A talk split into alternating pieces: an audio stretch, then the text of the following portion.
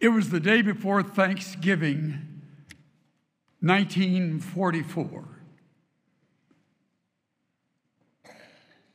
I was a 10 year old boy walking home from school, a little slower than usual. Rather than being delighted about the long weekend ahead with no studies, no books, only the joy of Thanksgiving with my family, my heart was heavy. Not only because we were plunged deep in World War II that was taking such a toll on our nation, but because of what had happened that morning in class. I attended a public elementary school, and yet the routine was, was very patriotic and sacred. Every morning, our teacher would lead us as we stood beside our desk in the Pledge of Allegiance, which we quoted from memory, of course, standing erect beside our desks. And then we would all bow as she would lead us in prayer. Day after day, week after week, all through the school year. But this morning was different. As she began her prayer, we noticed her voice cracked. She attempted to go on with her prayer, but she found she was unable to do so and she broke into tears, which was frightening to us as a class of 10 year olds. No one moved. She began to sob audibly. We couldn't imagine. She pulled herself together and sort of stumbled through the end of the prayer, which was meaningful but brief. No one sat down as we always had done before. We remained standing. She looked across the room, wiped her tears, and began to explain why she was weeping. She had married her groom in January of that year and had lost him on the blood washed shores of Omaha Beach on D Day, June of 1944. The next day, she would experience something for the first time Thanksgiving as a widow. It was almost more than she could bear. Her grief became ours. Several of us cried with her.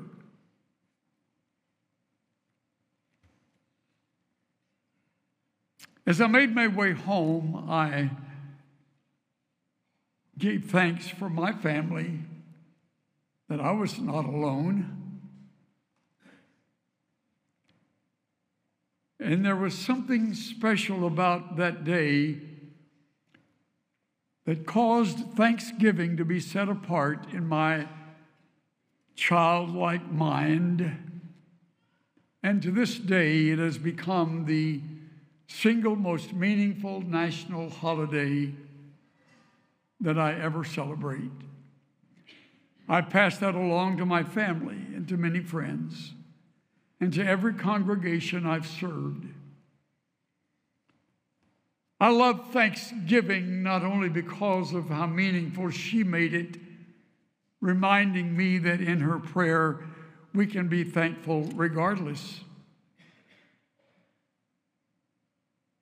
regardless.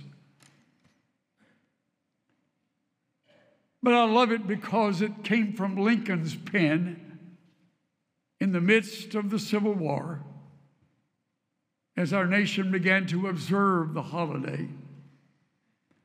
And I love it because it bears a biblical name like no other holiday. And I often remind myself and others the, the name is Thanksgiving, not Thankskeeping.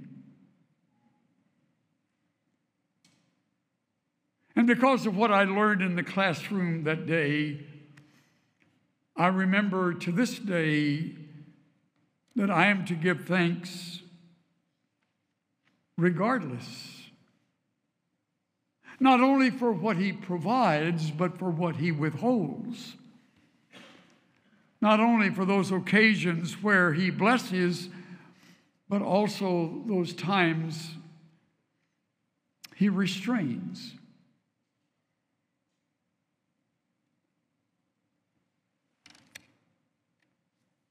Whether we are up or down, at the top of our game or scraping bottom, whether our year has been a year of prosperity or loss,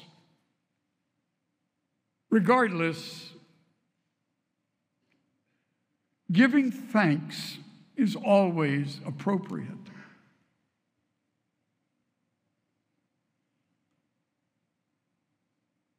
There's an old Swedish hymn we, we don't sing often enough. It isn't even in our book. It includes the lyrics What he takes or what he gives us shows the Father's love so precious. We have to work hard to believe that. What he takes, yes. Yes. When he says yes, the thanksgiving comes easy. When he says no, it's tough to take.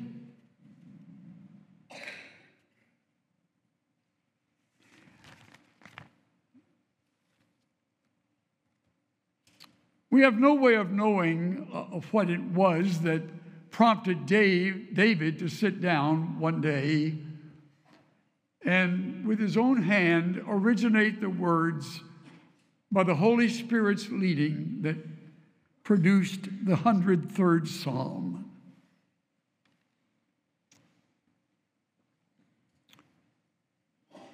Whoever it was, or whatever it was that prompted this, we're grateful he wrote the psalm. He pushed the pause button in his life, if you will, and he reflected. And as he thought about his God and the favor of his God upon him, he began a gratitude list.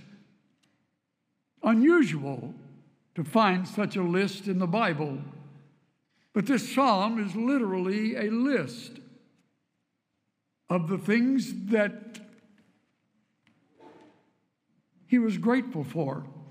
I love the way Charles Haddon Spurgeon refers to it in the fourth volume of his work titled The Treasury of David.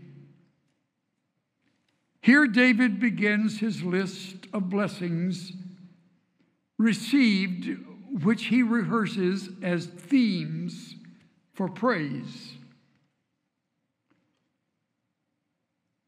He selects a few of the choicest pearls from divine love,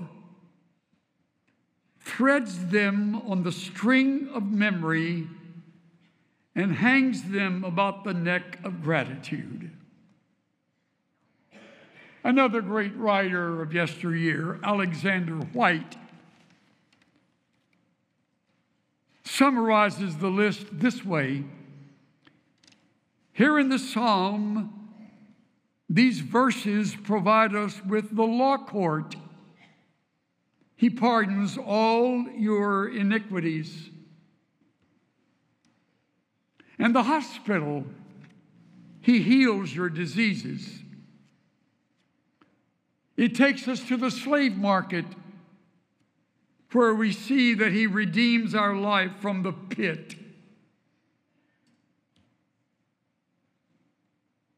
and then the throne room where he crowns us with loving kindness and compassion. And then we're introduced to the banquet room where he satisfies your years with good things.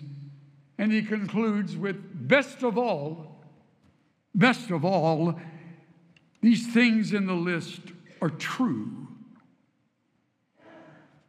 This is not fantasy. This is reality. And for that reason, I urge you this week, not just Thursday, but beginning today, this week,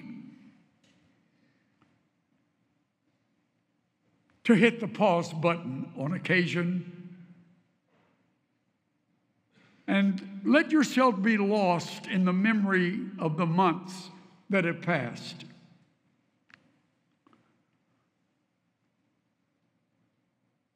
Think back over January, February, and March, and into the spring of April and May and June. The months of summer, and what those months held for you, and the hand of God that was upon you.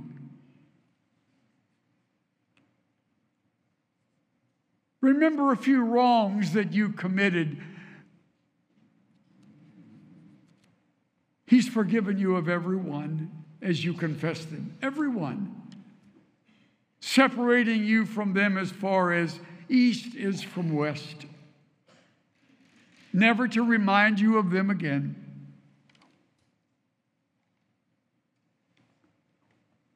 Think of the good things he did. The fun of your vacation, the laughter of your family and friends, the joy of time spent with those you love to be with, the sick days he saw you through, those who nursed you back to health, those who cared for you, diagnosing the illness and assisting you to find health and strength.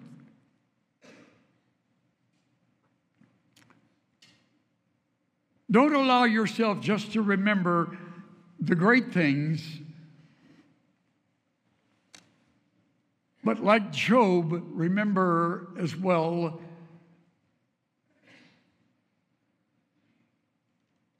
the difficult things. Job who, after losing all adult children in a sudden death, after burying them along with his wife with their own hands, he said, The Lord gave, the Lord took away. Blessed be the name of the Lord.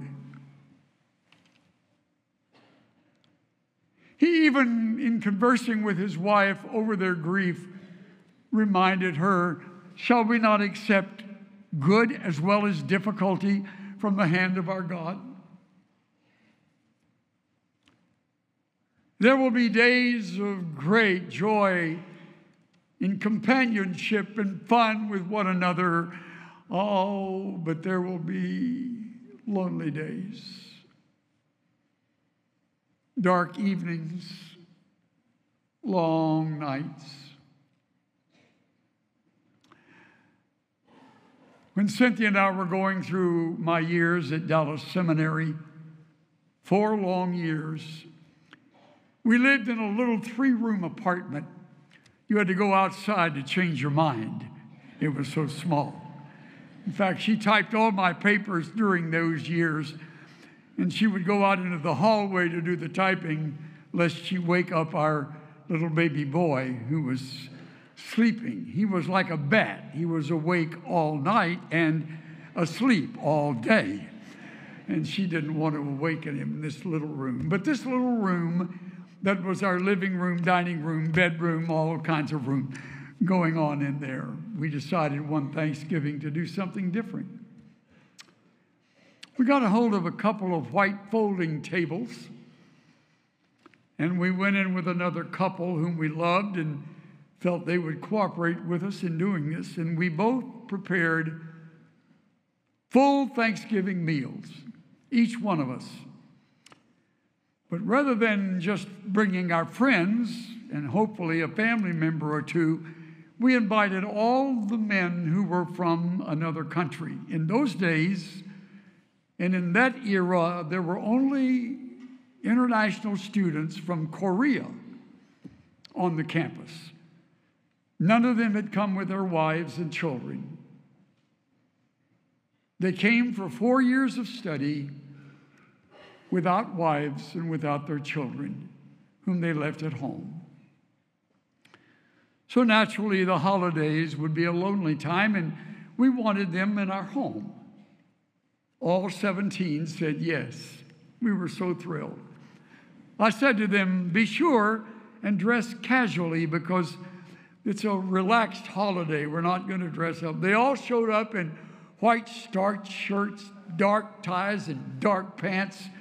They looked like a room full of Mormons when they walked in our place. But they came and they stared at the table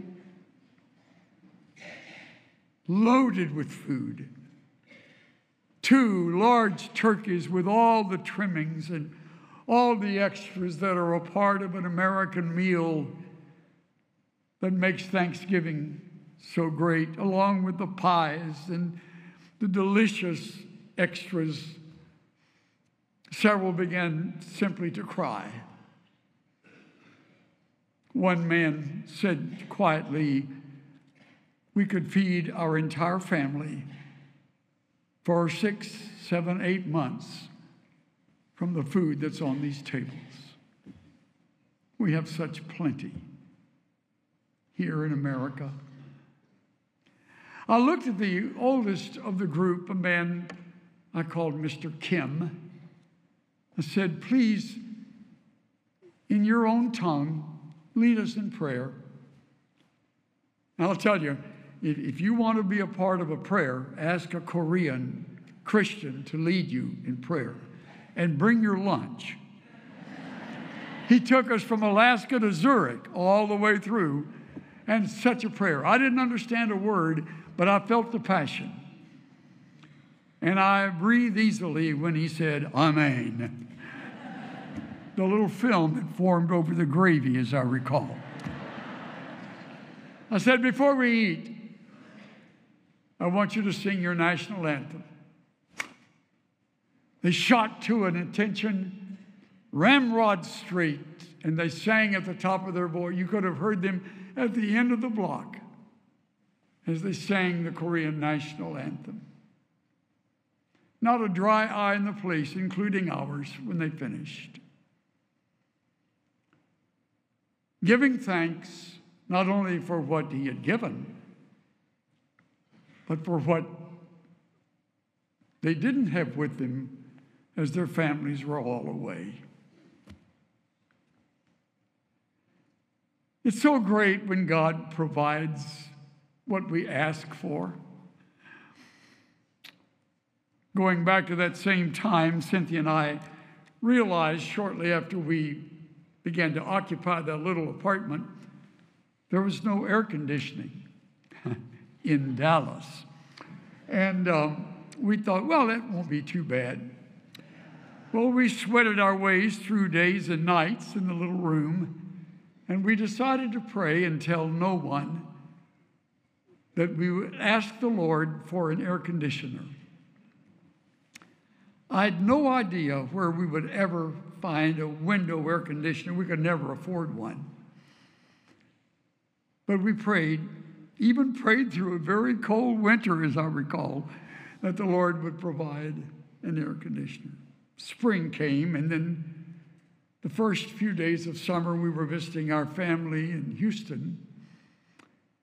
And we were on our way to load up the car to come back to school, and my in law's phone rang. It was Richard Parks from our home church. He asked to speak to me, and I got on the phone. He said, uh, Hey, Chuck, could you and Cynthia use an air conditioner? yes, we could use an air conditioner. My heart was pounding. He said, Great, I'll bring it over. We'll put it in the trunk of your car. When you get back, some of your buddies will help you get it in the window. It was uh, virtually a brand new Fedders window air conditioner. We left it on all year long winter, summer, spring. Well, not really, but that baby put out cold air. And we gave thanks for Richard Parks and people like him. But mainly our faithful God who met the need that we had.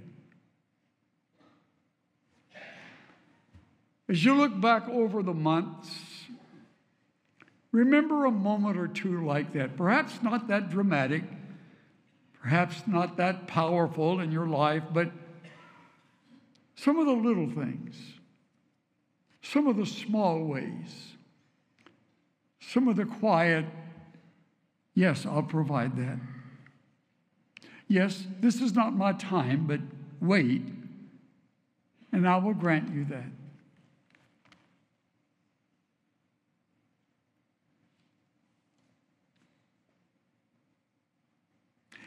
It is often what the Lord holds back from us that teaches us the most. I want you to remember that when you gather around the table and take time not only to name the things that have blessed you, but also the things that were painful, that He saw you through. I mentioned this in the first service as I talked about the loss of loved ones, and three people who were in line said to me this past week they had lost someone near and dear to them. One young man said, My very best friend died yesterday. I had no idea. He said, What you said struck home. Paul wrote, In everything give thanks, not for everything but in every circumstance, in every situation. Find room, like my teacher back in 1944, even in that, though her dear groom now lies under a white cross in that vast cemetery at Normandy. had the temerity to pray with her class words of thanksgiving. What he takes or what he gives us. A piece very eloquent and meaningful was found in the journal of an unidentified Confederate soldier following the Civil War it read, I ask God for strength that I might achieve. I was made weak that I might learn humbly to obey. I ask God for health that I might do greater things. I was given infirmities that I might do better things. I ask God for power that I might have the praise of others. I was given weakness that I might feel the need for God. I asked for all things that I might enjoy life. I was given life that I might enjoy all things. I got nothing I asked for, but everything I'd hoped for. Almost despite myself, my unspoken prayers were answered. I am among all men most richly blessed. I thought for the last week about things that were withheld from me. I rehearsed in my mind a number of sincere requests I made that received no answers. Answers were ultimately no, and I lived in the anticipation that God would grant the request. Looking back, I realize as I call to mind various ones how good it was, he said no. How good I did not get what I asked for. I'm a better man because he withheld those things rather than grant me so many of those things that I just knew were the best things for me.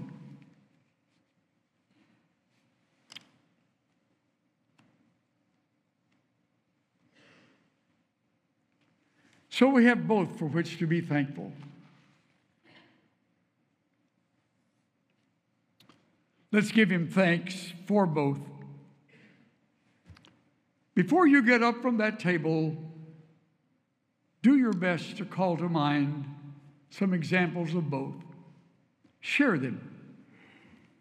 Listen closely when others do.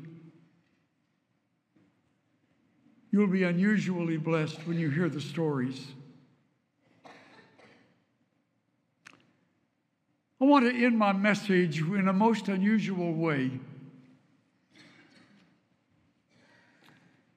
Hopefully, it will be meaningful and you'll not soon forget it. I'm going to uh, repeat the words from a commencement speech, not one I delivered, but one that was delivered by Chief Justice John Roberts at his son's ninth grade graduation several years ago. He talked to his son about it and he said, I'd like to, when his son asked if he would bring the commencement, he agreed, but he said, I'd like to take a different tack. I'd like to speak realistically rather than idealistically, since all commencements are filled with rainbows and stars and wishes for the very best, and as if life feeds us only the great things. He said, I would like to take sort of a backdoor approach. His son agreed. So he began his speech.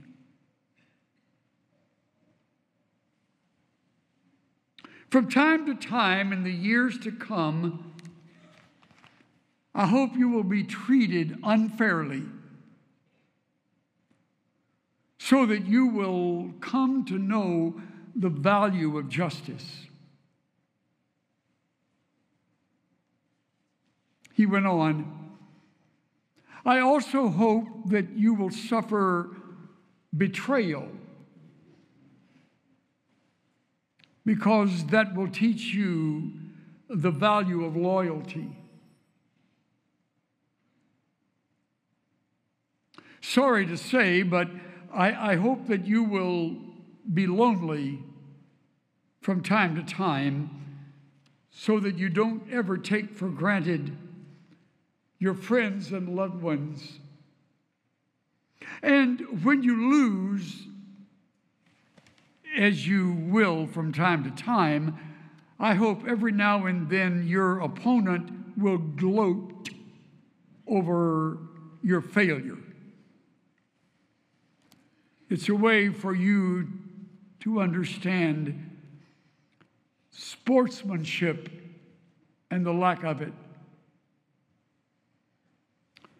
I hope that you will be ignored so that you will know the importance of listening to others. And I hope you will have just enough pain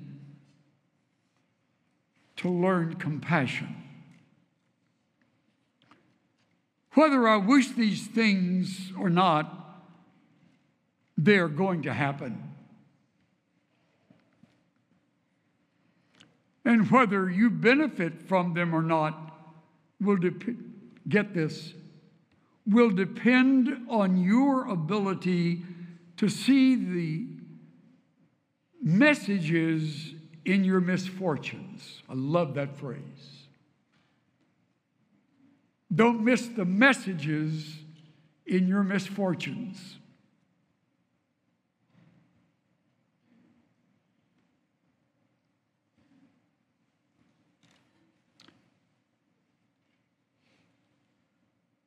In light of my message today, I would only add one final thought. Learn to give God thanks for each situation, what you would later call good or bad, happy or sad, full of great moments and those times when the bottom dropped out and you thought you couldn't go on. Let's all start doing that this Thanksgiving.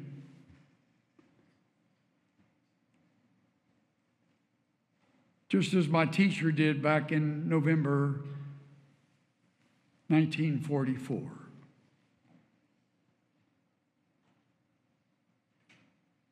I don't know where this message finds you. It's an unusual Thanksgiving message, I realize.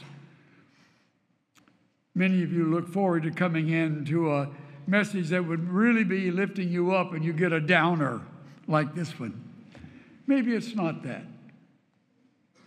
Maybe it's just what you needed to hear. Especially you who slipped in wondering why all these people gather here every Sunday.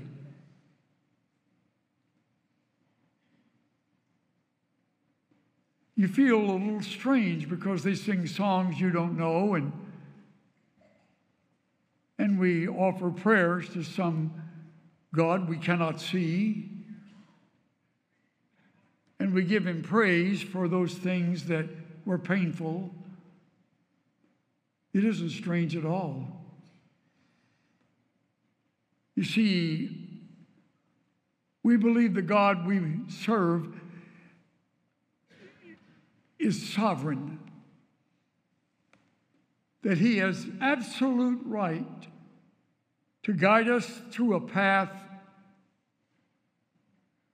that is not of our making. Oh, we set our sights high. We pursue what we believe is the best road to take, only to learn along the way that wasn't the road, it's this one. And that turn in the way was totally unexpected. May I share? Every major move in my life came as a total, complete surprise. Every one. And to give you some idea of my willingness to go in that new direction, at every turn, I was kicking and screaming. I was fighting it. I kept saying, No, that can't be. It's not, it's not best. This is not the way. And in every case, every time, all six, seven major moves, I look back and realize that is exactly where I was to go and I seem to be the last one to get the message. Maybe you're there. Maybe you're facing that kind of fork in the road, that kind of decision, that jolting surprise. Maybe something you never dreamed would occur is now taking place.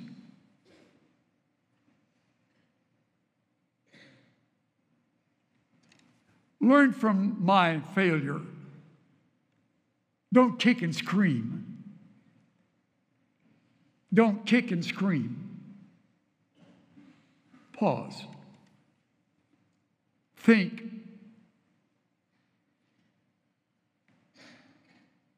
I'm not in charge of my own way. I, I don't call my own shots. I, I didn't volunteer even from my own birth.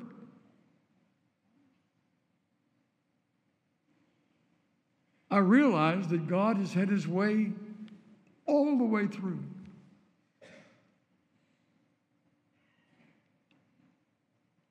It may very well be that you, a stranger among us,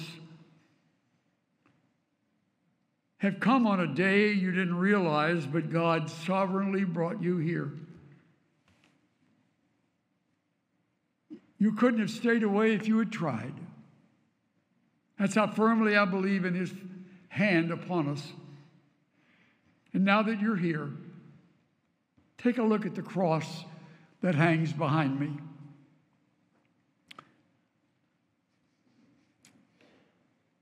There once hung on a cross like that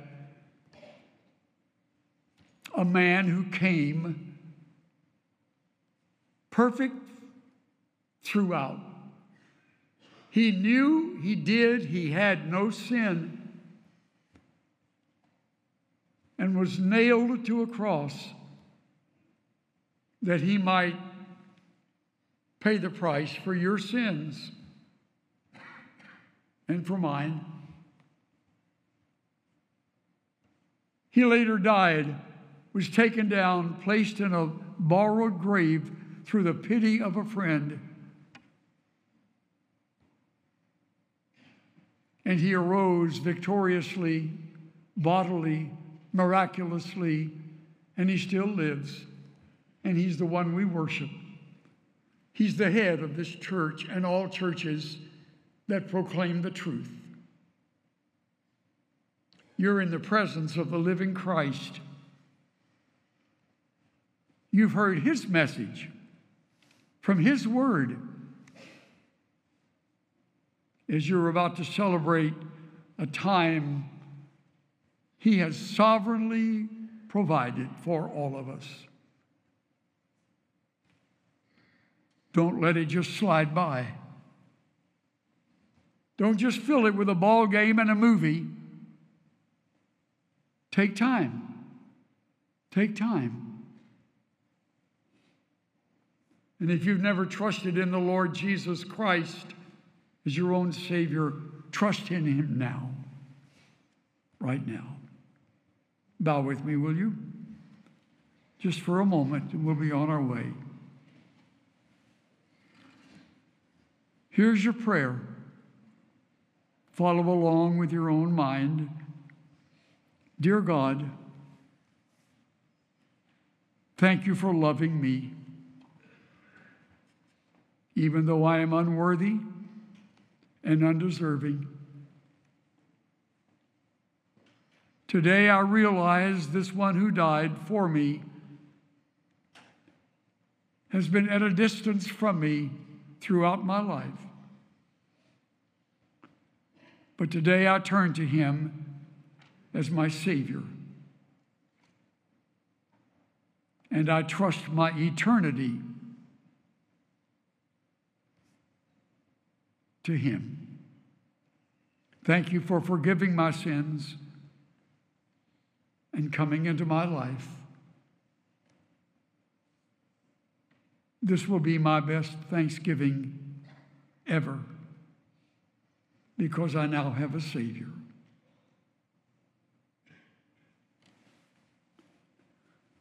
Connect with us if we can help you on your journey called the Christian life. Thank you, Father, for these moments to reflect. Thank you for saying no. Thank you for those surprising moves that took us where we never wanted to go, yet later realized that was exactly where we needed to be. Thank you for holding back what we begged you for. Thank you for your faithfulness in season and out of season. Make this week the most meaningful week of our year.